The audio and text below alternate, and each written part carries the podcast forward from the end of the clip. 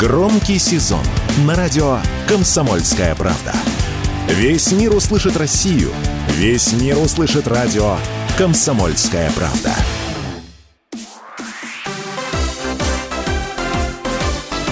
Новости спорта. Сборная Казахстана по футболу сенсационно обыграла команду Финляндии в гостевом матче отборочного турнира чемпионата Европы 2024 года. У проигравших гол забил Роберт Тейлор, 28-я минута. В составе победителей дубль сделал бывший полузащитник ЦСКА Бахтиер Зайнуддинов. Он отличился на 77-й минуте с пенальти и на 90-й с игры.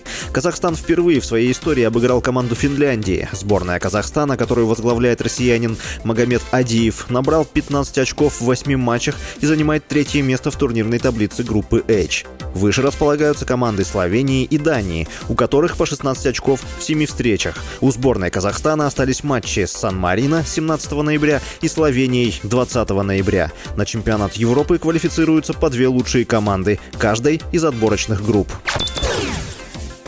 Нападающий сборной Аргентины Лионель Месси оформил дубль в матче отборочного турнира чемпионата мира 2026 против Перу 2-0. Он отметился голами на 32 и 42 минутах. 36-летний аргентинец стал лучшим бомбардиром в истории отборочных турниров чемпионата мира в Южной Америке. 31 гол. Он обошел по этому показателю уругвайца Луиса Суареса. В мире Месси по этому показателю четвертый.